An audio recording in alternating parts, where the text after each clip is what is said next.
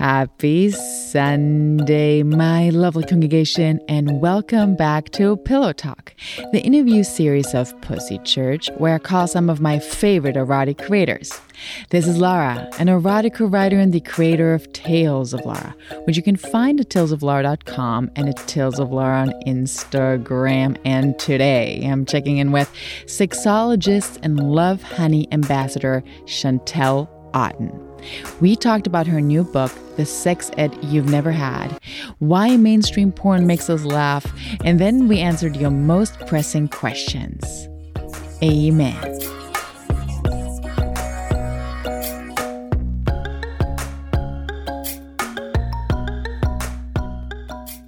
Welcome, everybody. Welcome back to Pillow Talk, the special interview edition of Pussy Church, where I talk to some of my favorite creators. And today I'm here with Chantelle Otten, an award-winning sexologist and author of the new book, The Sex Ed You Never Had.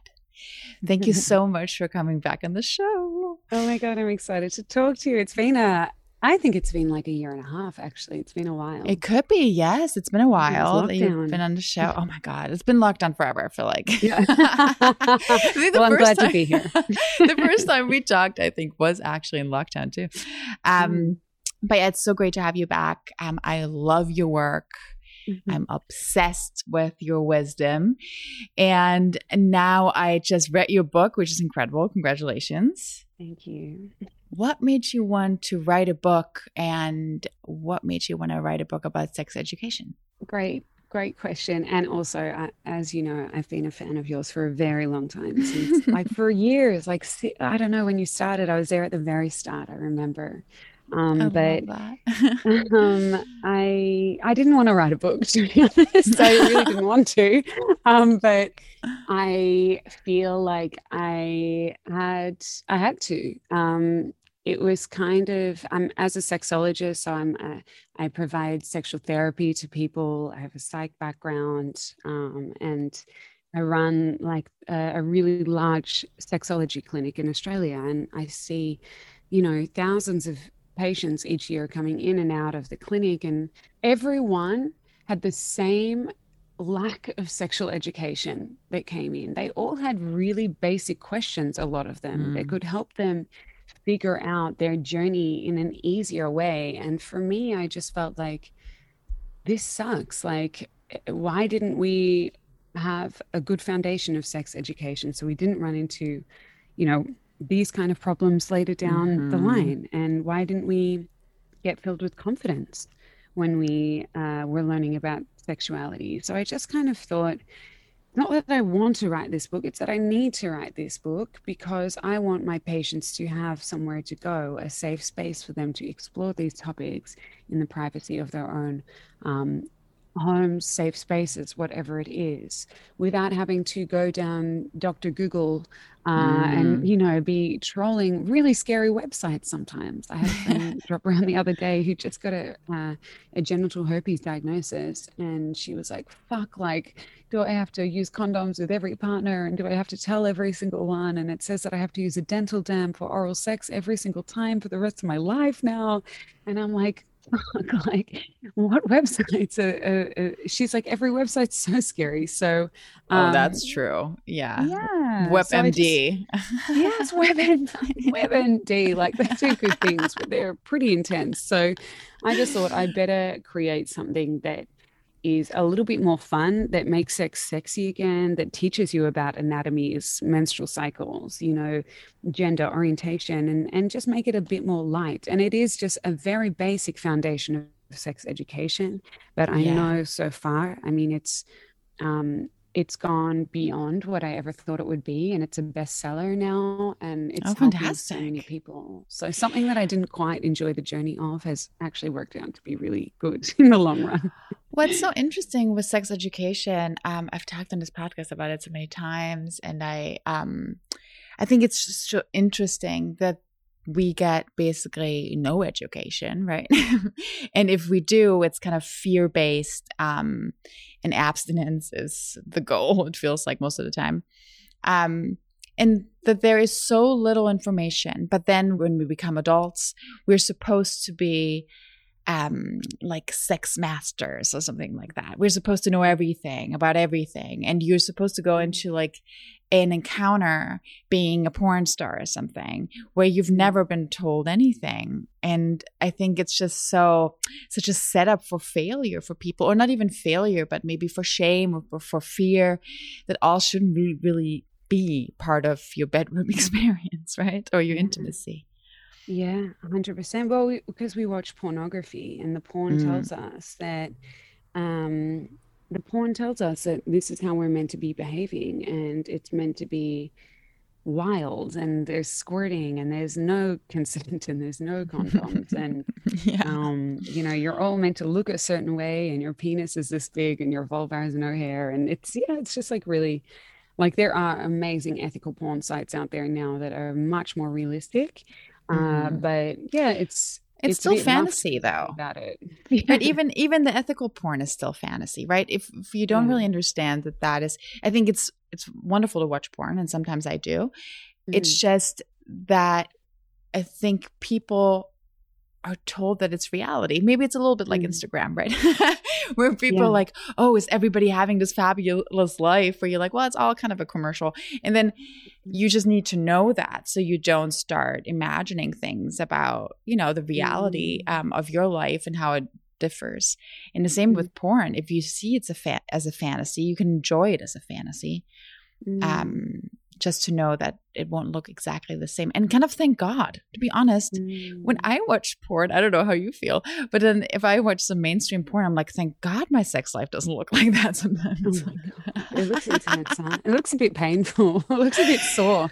It look, yeah, it looks crazy. And then you're just sometimes you look at the, I look at like the women's faces, and I'm like, I don't think she's having fun. Like this is this is being a little crazy. There's nothing worse. I don't know about you. There's nothing worse than w- trying to ease into watching a good porn film, and you're like, cool, this is like, this one's going to be ethical, and it's going to be a lot more realistic, and and then you just hear that unrealistic sound that comes out of the woman's mouth, and I'm yes. like, hon, you're not enjoying this. Why are you making that voice?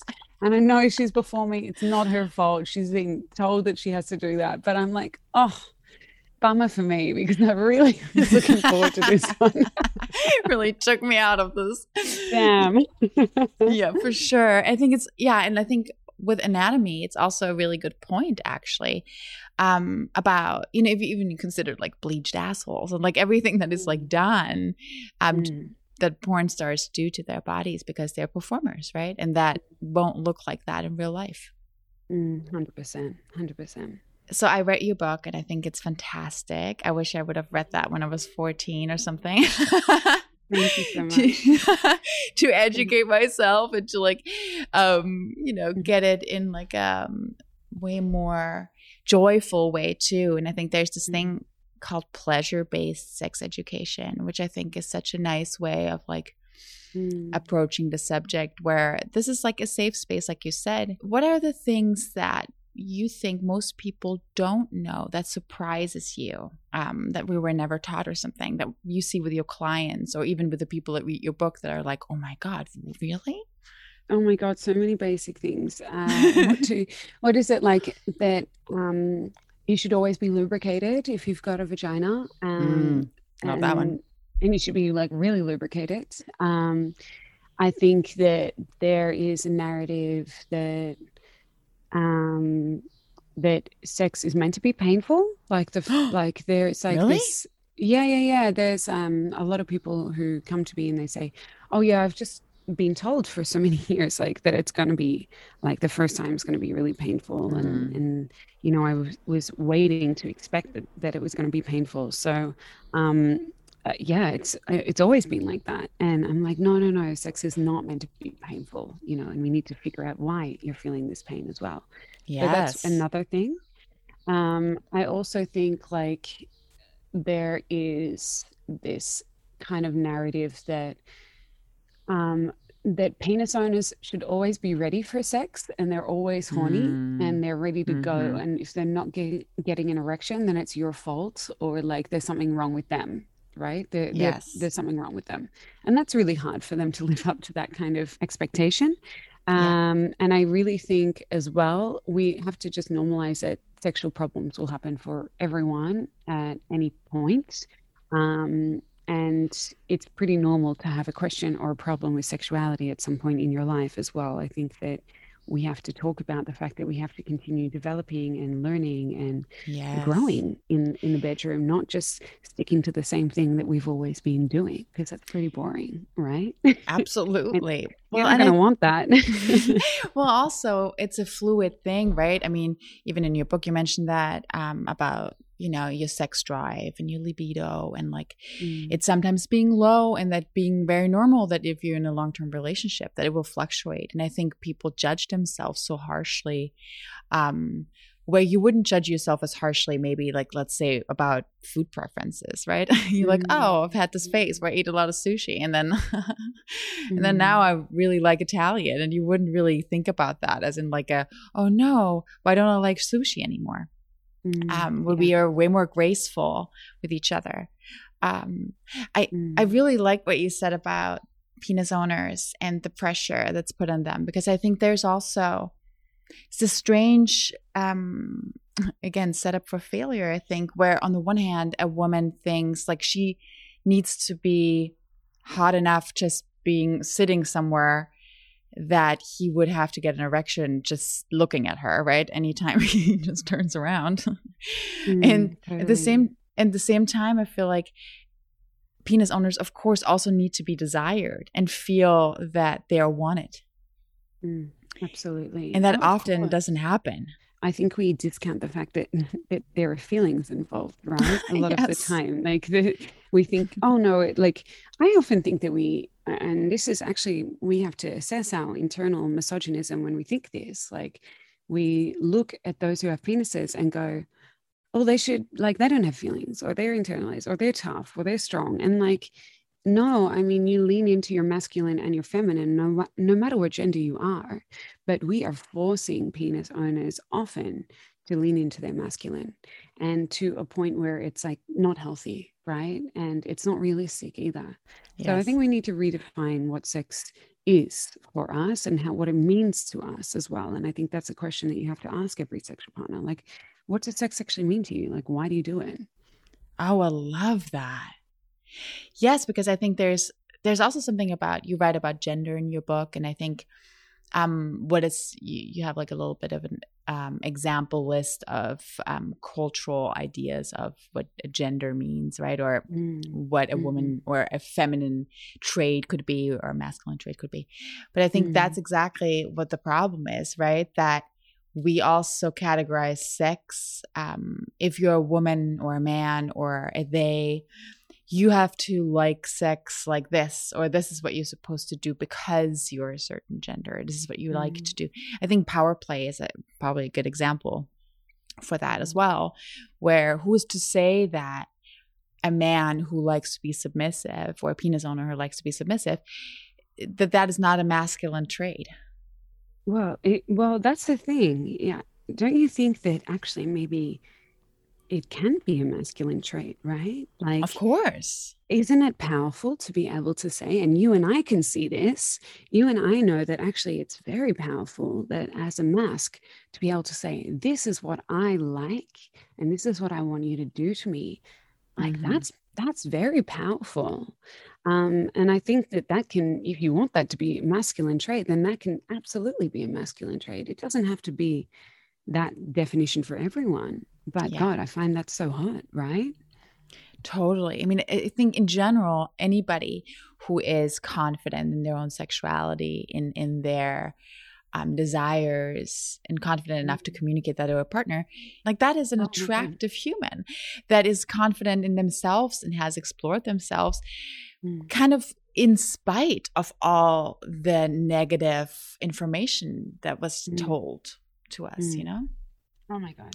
Hundred, hundred percent. And that's like, I think when you gain more experience and you can really listen and like talk to people about these kind of things, then you, you realize that these narrow views that you have been conditioned to believe are true are just so not like, they're just so unrealistic, a lot of them. And we find out that sex and desire and eroticism and pleasure is so individualized. It's not something that we can logically even measure on a scale. And that's why we know so little about sexuality, because we cannot define people's uh, interests and, and pleasure uh, levels on a scale. Because what, what for me might feel like, for example, if I say, oh, I've got such a high sex drive, if you had the ability to come in and feel my high sex drive, you might go, well, that's kind of like, that's my medium, right? Like I can go higher than that.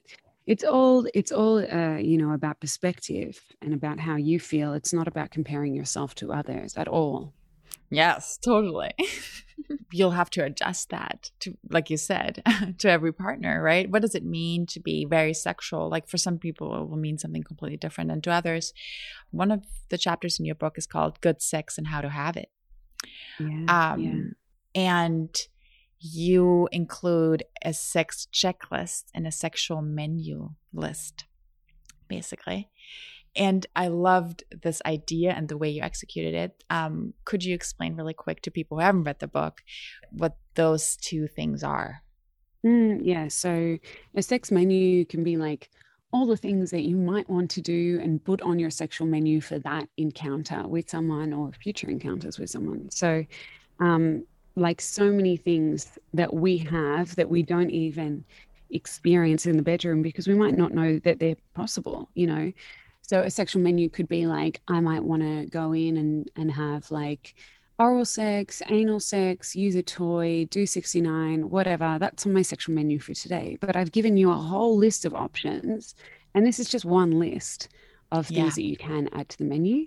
And then we have a checklist of things that I do want to do that are a hard yes, uh, things that are like a maybe, and things that are a no. So you can say, uh, I'm like maybe a no on anal sex, but I'm a hard yes on oral sex, right? So yeah. that's a good way to present to your sexual partners or even to yourself and say, this is this is what I like want to do. What do you want to do? Like, let's compare lists. Yes, for sure. I um I know the yes, no, maybe list a little bit from the kink community mm. where mm. they talk about that quite a bit, I think, which can also be something, right, that you could add to your sexual menu. Would be different fetishes or something. But I wonder if most people haven't even asked themselves the question what they would like to explore. So then they see this list in your book, right? Mm-hmm. Um, and you're surprised by how little you actually think about, I would mm-hmm. assume, you know, if you don't, if it's not like the two of us, you know, working in this field and asking yourself a thousand questions constantly. But mm-hmm. if, you know, if you just haven't really thought much beyond like the typical things that you do in bed. And how much more there's out there to explore. Yeah, absolutely. Absolutely. There's so many, there's so many things that we don't think about, like even nipple clamps, like, but mm. it's actually surprising for me as someone who talks about toys on my Instagram every, like every second day, basically, or every day almost. Um, it's so surprising to me because sometimes I'll put up like a reel that shows you where to use that toy. And people's like, these are toys that I think are super easy to figure out, right? Like a clitoral uh, vibrator mm-hmm. or uh, a G a G-spot dildo. But when I put up these reels that say where to put them, people message me and say, thank you so much for showing me where to put them. I didn't really? know. It's very hard to figure out. And I'm like, what? I once had a patient mm. who put a Womanizer, which is a clitoral toy, The inside best toy. Her. No, inside she did her. Not. And I'm like, how? Like, how did you fit that in there first and foremost? How did that get big. in there? That wouldn't have been fun. But second of all, that's that, like, I would have thought it was pretty self-explanatory. Yes, I would have thought so too. Mm. But, you know, I mean, I think this is where, where we go back to maybe basic anatomy, right? If nobody mm. ever told you about all the different parts, let's say, of a vulva, right? Mm. Yeah. A lot of women or, you know, vulva owners, I guess, have never even looked at their own vulva. I mean, I think this is always mm. so surprising to me because I was a very curious child. So I took a mirror, you know, without my parents knowing really early on, just to be like, well, how does this look like? Just more of a curiosity, not even out of sexual exploration, right? Just kind of like, oh, this kind of feels good down there. What is this? Um, mm, but still, obviously, as a kid, not knowing that I have a clitoris, But it's interesting um, to me that so many people have this shame around their genitals. It's a sad truth, but it makes sense considering our culture that there's mm. so much shame around our genitals, and especially the vulva, I think, because of, you know, bad jokes about smell or whatever, um, mm. that that will not even make women look. Mm. Absolutely. I mean, for me in general, I was just thinking about this actually this morning because I was masturbating in the shower. I know there's this whole like this movement against phallic toys, which I don't really care about because whatever feels good feels good to you. But mm. I like my clit to be stimulated. I always used to use my vibrator. It was shaped phallically. Mm. I always used it just on my clit, not inside of me. I think maybe some women I could imagine also try using just dildos, and they're like, well, I'm not coming from this. Yeah, because they're, they're like, and they're conditioned to think that they uh, are meant to have G-spot orgasms, right? Because yes. that's what we learn about in the movies. It's interesting. Porn. You talked about the, the G-spot in your book, and um, obviously there are so many opinions about the G-spot, this mythical place. So uh, could you tell the listeners a little bit about the G-spot? Like, does it exist? What is it? Yeah, yeah, yeah. So there is a um, like a G area is probably what I would say is like more accurate. I love that um, description. Yeah, because like we're all looking for this like magical spot. Like I remember being younger and like feeling around in there. I was like, where's this fucking spot? Like, what am I meant to be feeling? Seriously? It's like looking for a button and it doesn't exist. Where's the um, switch? No, exactly. So I'm looking for the switch. It's not there. And uh, I really think that we need to expand it to an area because it is an area where there are kind of nerve endings that are closer to, yeah, the vaginal walls, and it's up inside the the vagina. Um, if you use like a finger or two fingers, you put some lube on them, you point them up towards your belly button so your fingers are curled. There should be like a bit of like squishy, feels weird. Like it feels like a, yeah, like a walnut if it was soft, right? I think the problem with this is we we are taught like like through the movies that you put a penis in and then like four seconds later after a couple of pumping and you're both orgasming at the same time and people are going, okay, well, where are they having an orgasm from? It must be from this G-spot. Um, and Freud, you know, who is uh, part of like psychological mm. history has said, mm. if you don't have a G-spot orgasm, then you are inferior as a yes. woman. So you have what a to lovely be having fella. It. Thanks, Sigmund.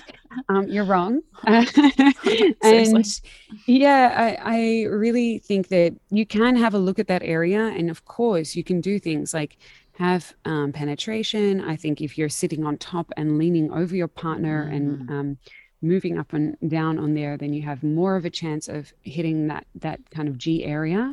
But if you want to have a good orgasm, you can focus on the clitoris. Uh, that is, you know, where... where most vulva owners are going to find more success in terms of having an orgasm. So yeah, yeah the G area is there, uh, and it's it's nice, but you don't have to you don't have to aim for that G spot orgasm, right? You yeah. can just have fun with that instead. For me, regarding the G area, I guess, um, for me, it's only stimulated in certain positions, mm-hmm. anyways. Mm-hmm. Um, in some, I really don't feel that as much, um, and like you said. I exclusively uh, squirt, not exclusively, but most of the time from being on top. Mm. And there's yeah. really barely any other positions that I will get that stimulation from. Yeah, one hundred percent. Um, yeah, and that moving up and down and like also it kind of backwards and forwards. But I mean, everybody will have to come probably figure out also with their partner, right? Because penises are bent into different directions. Totally, totally. So you they need all to kind of look figure and out feel the puzzle. And point a d- bit of a different way. Yeah, and like whoever's listening, um, as Lara said, like you've got to find your own recipe, right? Like I can't yeah. orgasm be, I, I can't squirt or uh, when I'm on top, um, and to have a G-spot orgasm, like I actually need to have different areas mm. to be stimulated, to be able to have like, yeah, a bit of a blended orgasm, I would yes. say.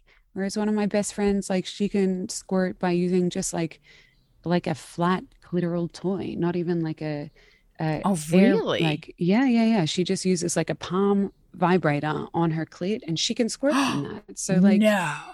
yeah everyone's got the different recipe, right? Mm-hmm, for sure. Absolutely. Yeah. And I think that is the thing that also when two or several, I guess, people come together to kind of figure out how um, you can, I guess, push each other's mm. buttons. Yeah, to go back to the to the switches and buttons. Yeah, one hundred percent, one hundred percent. What I really liked about, I think it's more towards the end of your book when you talk about sexual problems. Mm. Um, because this is obviously your your area of expertise. Mm-hmm. What can you see as like one of the most um, common issues that people, or you don't want to call it issues, right? I kind of like that you said something about the dragon. It's like when we talk about things like depression or like anxiety and we're like, I am like, I like you encompass it into yourself. I think like sometimes you can mm-hmm. just say actually like I have anxiety. Exactly. It's not it's part different. Of me. Like it is. Yeah. Separate. It's like a dragon or like a cloud that kind of comes in and yeah, I wanted yeah. to it's be a separate. State, not like yeah. a personality trait. Hundred percent, hundred percent. So I think like even like with sexual problems, I don't define you like that. I, I have erectile. I am like erectile dysfunction. Yes, you might have it.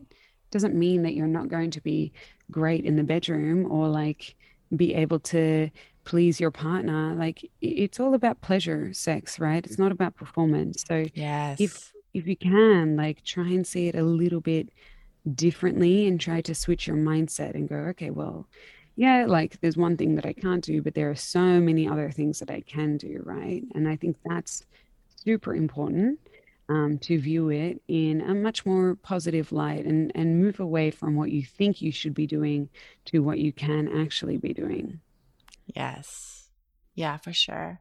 Yeah, mm-hmm. because I think as as you also talk about shame earlier in the book, and I talk about shame a lot on this podcast, um, that even S T Is or any of these um, any of these things related to sex induce so much more shame than if you would, let's say, have a cold, right? Mm-hmm. Mm-hmm. Even though maybe the difference isn't that big, just because mm-hmm. sex has this stigma, um, it's made into this shameful, we can't discuss it, you can't even tell anybody you've had it or you have it mm-hmm. kind of issue. Mm-hmm.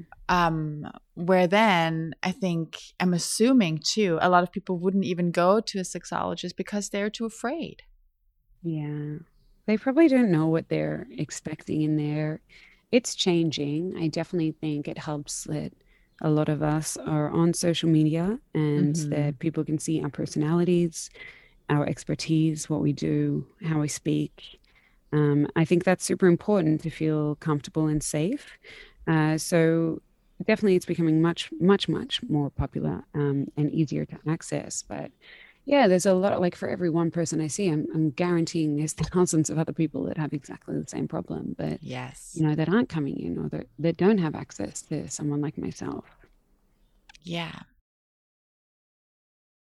Oh yeah. So about common problems. Mm, yes. So common reasons to go to see a sexologist. Mm, yeah. So, okay. Yes. I think that there are are so many that we probably don't know about. There are the typical things like um, erectile dysfunction, premature ejaculation, desire problems. But then there are things like I can't have an orgasm or I feel yeah. pain with sex or I've had cancer and now I, you know, it's affected my sexuality or I'm going through menopause. Um, yes. And, you know, or like I had a baby and I don't know like where my libido's gone or like I have no time and every, I'm being touched twenty-four seven and I don't want anyone to touch me. Like there are these things that sometimes we just cannot figure out ourselves and we need to have someone else there to just help us guide, like find find kind of a direction to reach our goals. And that goal might be I might want to feel open to getting a massage from my partner, or I might want to be able to give a hand job one day, or I might just want to have sex that isn't painful. Like all of these yes. things are very reasonable, um, very reasonable goals to have. And, uh, you know, it can be achieved we, in a therapy room for sure.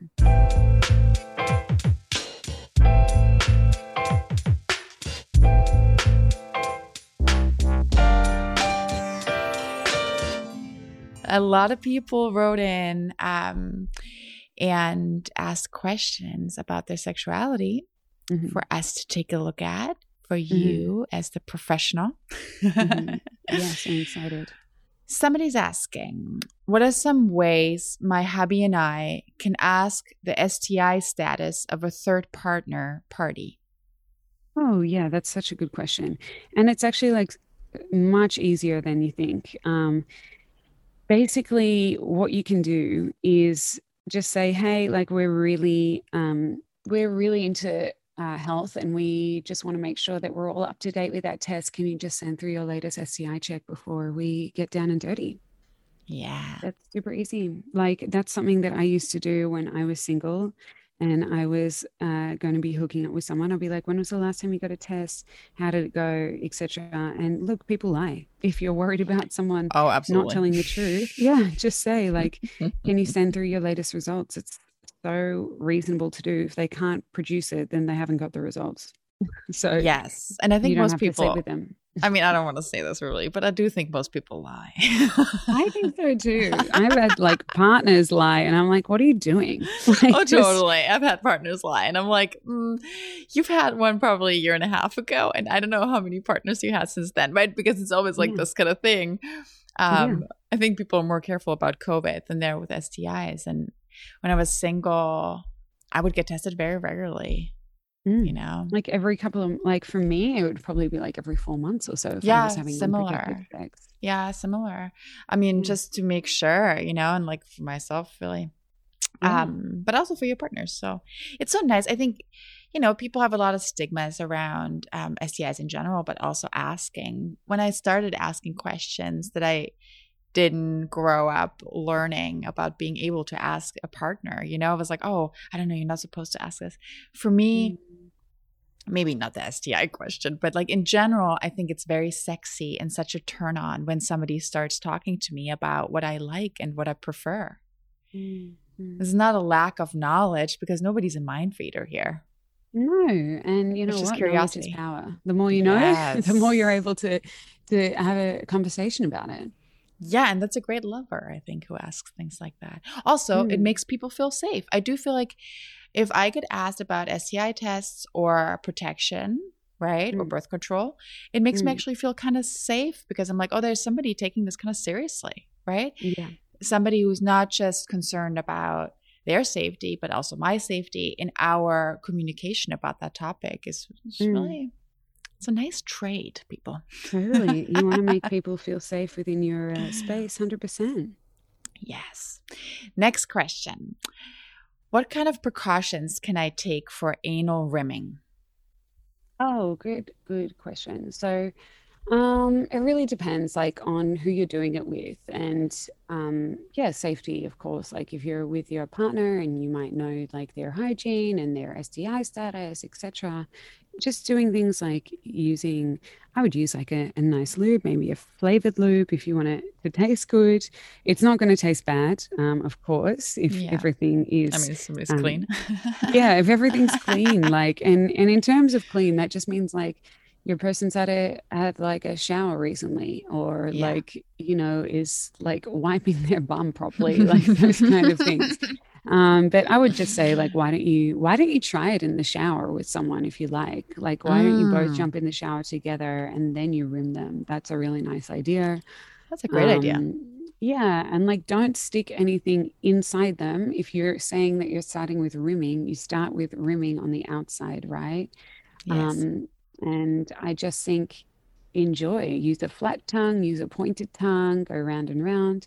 If you are doing rimming on someone that you don't know and you're just just a little bit unsure and you, you're worried about things like S T Is, and what you can do is use a dental dam or you just cut open a condom, you cut off each end and down the middle, and then you have a flat piece of uh, you know, plastic that you can put over the top of the butthole oh. and lick around that. Get a flavored condom, even better. Oh, cool. I have never even thought about that. Mm. Um, yeah, it's interesting. I think with rimming, clearly it's just about um, being kind of like a hygienic person. But I guess with anal, um, I'm just going to say, I'm not sure if somebody wrote in that question, but I'm just going to go further and talk about mm. anal. Um, because obviously people, some people are concerned, um, some people are not, right? Regarding, you know, I don't know, accidents, or some people douche, mm. right? Or doing an mm. enema. Um, a lot of my gay friends do a lot of enemas and have anal diets and stuff. But what would you, um, seriously, what would you recommend um, for hygiene mm. regarding anal sex? Totally. And I guess it is like the same with rimming as well. Like, in terms of diet, you don't want to be eating anything like that's heavy. You don't want to be eating like beans or anything that's going to make you fart, because you don't want that during, like, it'll happen. Don't be ashamed if like, if you do fart, uh, whatever, it's part of life. If you're going down there, that's what comes out of the body down there. It's, if it happens, it happens. You, Seriously, yeah, yeah. It's designed for that, not for your, you know, mouth to be around it. So um, you can also do things like, yeah, you have to use lubricant because there is no natural lubrication um, on the anus. Use lots of it. Use a silicone one if you are using um, like a penis down there. If you're using a toy, um, yeah, a water-based one would be best. Uh, mm. And just keep applying it. Um, in terms of anal, look, if someone is getting penetrated, that's the person in control. So if you're getting a penis put inside you, or a dildo or a finger put inside you, you are the one who calls the shots there, especially if it's the first couple of times and you are not within like a rhythm with your partner. Um, you know, you have to say like, go slowly, you know, go in when I say I'm ready, um, yeah. do what I want, et cetera. It's not about the person who's penetrating you at that point. Um, and just find a comfy position. It doesn't have to be on all fours. You can just be lying on top of a pillow. So have your pelvis tilted up. Mm-hmm. Um, you can, you know, have your legs spread or have them together. It's really about finding the right rhythm for you. And I think it's good to just be relaxed. You have to have a lot of like play before you go into anal sex as well. It's not just something that you can just rush straight into if it's your first time. It has to be, yeah. planned, prepared, and you need to be feeling good and feeling fun and excited about the activity, right? For sure. I mean, I think with anal, one thing that it depends on for me is also the size of the penis, if that is what you're using. Just because mm. with some you have to go slower, and you know, just because of size, it will be, if it's your first um, first time mm. and somebody has maybe like a larger penis, you'll probably have to go slower. Just the, the reality of, the, of that one. Yeah. Um, so I, I love I love starting with toys before um, before having anal sex, because then you can already kind of yeah. warm up. Absolutely. I totally agree. And that's a really great way to go. And it's something that I recommend for anyone who's trying anal sex for the first time.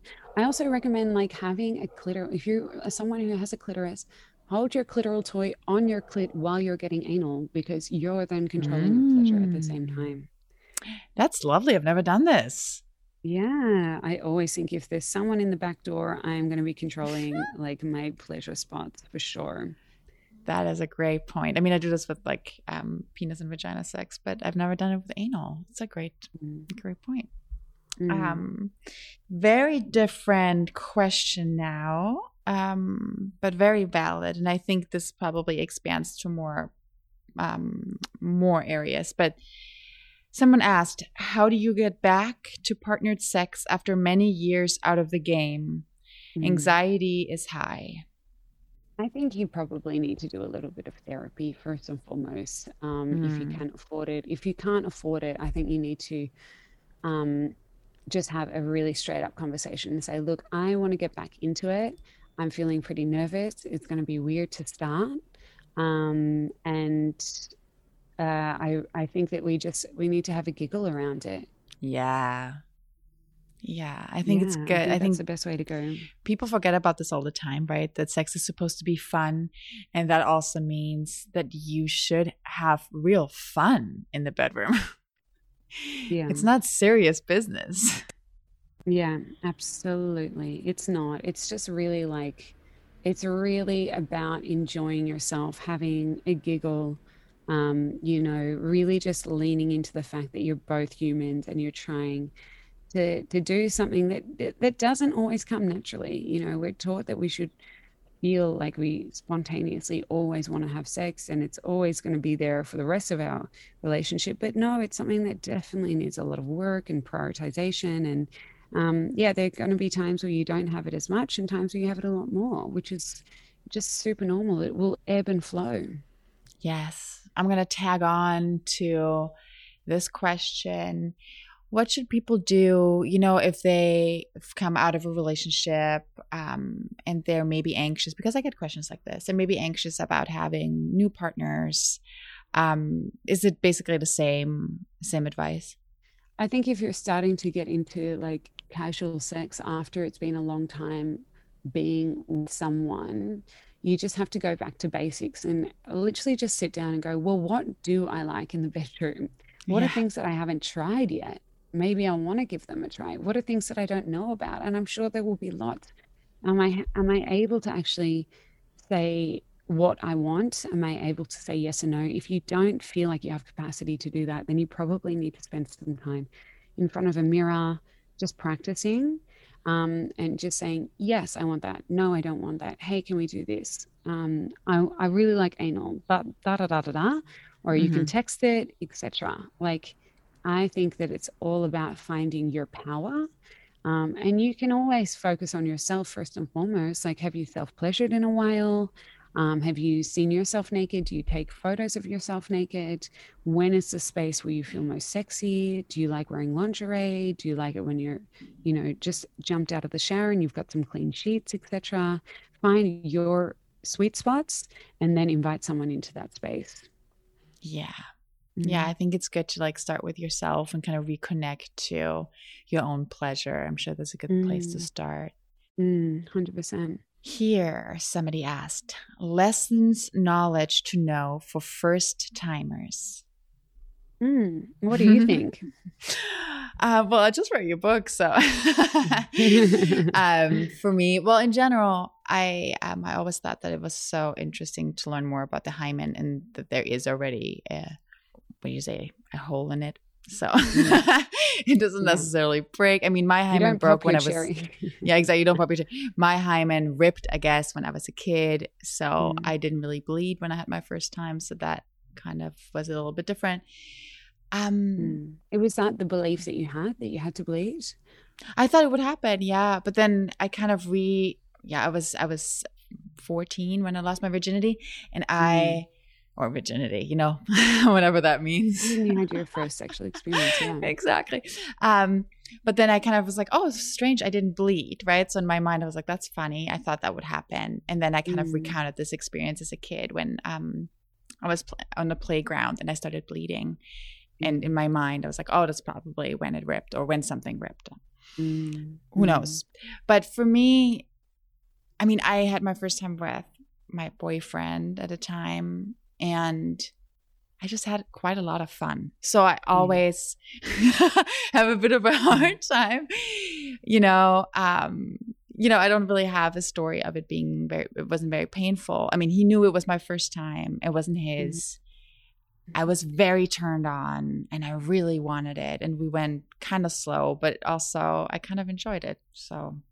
one hundred percent. It sounds like you had a really wonderful time for your yeah, first strange. yeah, sexual strange. debut, you know, but that, that should like, that should be the normal. That's definitely like my normal. That's what I had. And I know like a lot of people have, have also had that, but then there's a lot of people who haven't as well. Yes, um, for sure. And who've had very different experiences. I think the main thing is if you are having sex for the first time, maybe like try and organize it like Lara and I did, like do it with someone that you love and that you feel comfortable with, or you don't have to love them, but that you're very drawn to and you feel safe with for yes. that first time. Yeah. Safe is um, a good word. Yeah, and don't have any expectation. Like, don't expect that you're going to have an orgasm. Don't expect mm, that yeah. um, everything's going to work. I think just... I, mean, I don't think I had an orgasm. I'm like, no, sure not. Just, I always think it's better, like, the second time, right? I think, like, the first yeah, time's yeah, like, okay, like, is that, that's what it was. And then the second time's like, oh, yeah, yeah, I see what people are talking about. But uh, yeah, I think it's all about just like going in there and having fun. And I, I think talking about it with like people who are sex positive and, you know, your mm. friends that can be a little bit open with you is also like beneficial, right? Because then you're not alone. You can ask questions, et cetera. What yeah. was normal? What wasn't normal? I mean, I'm always so excited actually for the people who write in who haven't had their first sexual experience, because I'm like, wow, you're already educating yourself. And I really mm. wasn't, you know? So I think this is already such a great place to be at, um, to start reading and listening, listening to podcasts, reading books, um, following sexologists um, on Instagram. You know, for example, to if if let's say you're not like in a place where everybody's very sex positive, you have ways to gather information these days, um, and I really didn't. Very much so. So I think that is already so cool if somebody asks these questions um, yeah. and listens to a podcast about sex before they have it. Yeah, one hundred percent. one hundred percent. And yeah, and therefore you're set up for a way greater time than most people. yeah, uh, I think so too. I think it's like all about making your own experience. If you can bring uh, condoms, I really think safe mm. sex is also like the best way to go for your first sexual experiences, right? Yes, for sure. And like you do have to think about birth control and stuff like that, especially if you're younger. I mean, you always mm. have to think about birth control. yeah. But if you have access to it, for sure, go yes. go out there and get some birth control. Go out there and buy some condoms. There's no shame in it. There's no shame in buying condoms. I don't know why people feel embarrassed about it. Oh, it's funny. I don't I've never felt embarrassed. Well, you know, mm. I do also think like I didn't start buying condoms until in my twenties or something, because I feel like the boys mm. always had the condoms. it yeah, was yeah, strange. Yeah. Make sure someone has them. exactly. Exactly. Better you bring them in case he didn't. Somebody asked, my girlfriend only comes if I suck her titties mm. and I last really long. Any tips yeah. to enjoy it more? Oh, I mean, it sounds like you're both enjoying it. I, I hope. know that's what I, I mean. It sounds like, like she, a, they're both coming. I'm like, whoa. yeah, it sounds like it's good. I mean, I'm not. I can't really actually give much advice on this one because I don't know about your circumstances. Like, are you distressed with the type of sex that you're having? Are you distressed that your partner can only come through mm. sucking her titties? Are you distressed that you're taking a long time? Uh, if so, then maybe that's an opportunity to talk to a professional about it. Um, instead or, or a counselor of sorts. Um, but if you're not distressed and you're enjoying yourself, then why don't you just add a little bit of variation? Why don't you get some nipple clamps in there? Mm, why don't you, yes. um, yeah, masturbate with your partner? Like you can watch each other. Um, why I love don't that. you, yeah, do things like add like temperature play, like ice or like heat, that kind of thing. Um, not like hot boiling water, of course, but like, yeah, like warm, warm up like a, a, a stainless steel or like a glass sex toy in some warm water, not hot water.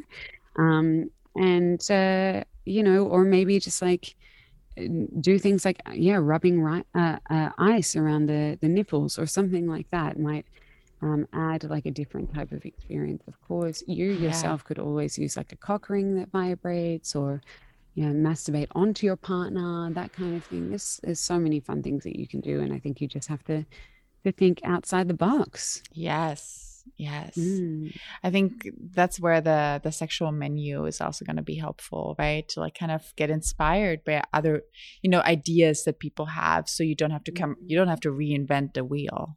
I mean, people have come up with a lot of things to do in bed, and you can be There's inspired. Many more things to do, yes, exactly. Last question for the day. I don't know if I'm polyamorous or not. I talked to my girlfriend about this and said that I'd like to try to go with others to understand, but she doesn't like the idea.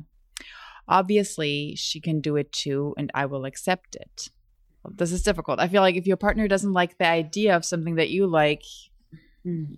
you're in a difficult situation to negotiate with each other. Yeah, yeah. I think that that's like, if you don't like something, you don't have to do it, right? Like the amount of people that come to me and they're like, I don't want to do anal sex. My partner wants to do it. It's not about like forcing your partner to do that thing, right? Uh-uh. It's about saying like, this is a no for now. If you really want to do that in your sexual life, I will consider it and we can think about different ways to make this happen. Or maybe we can organize for you to see a sex worker, or maybe mm, it's yes. just, yeah, maybe like we, obviously you want to like ensure that you're both having the best time and that you're reaching your sexual potential, et cetera. But it is really about negotiating with each other. It's definitely not about pushing each other to go in a certain direction. And you need to have trust there, right? There needs to be trust in that person.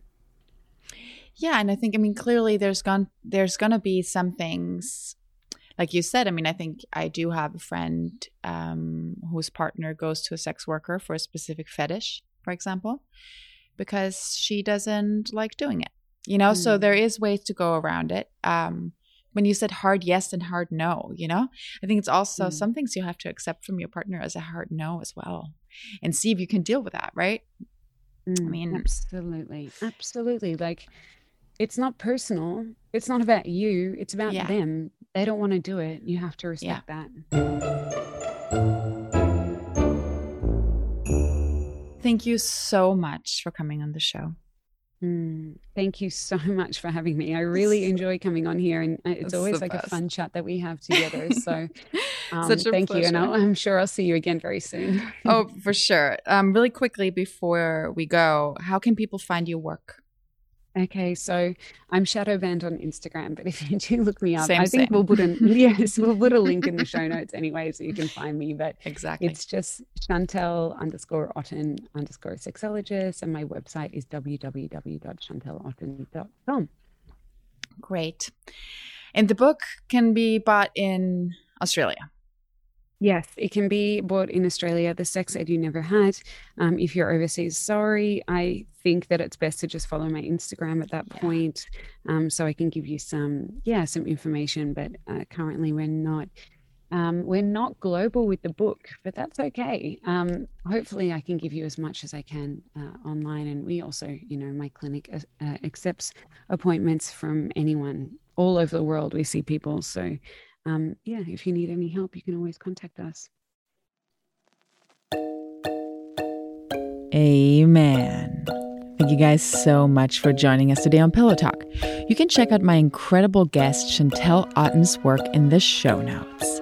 If you like today's show, please head over to iTunes to subscribe, rate, and leave a review. It helps us keep the show going.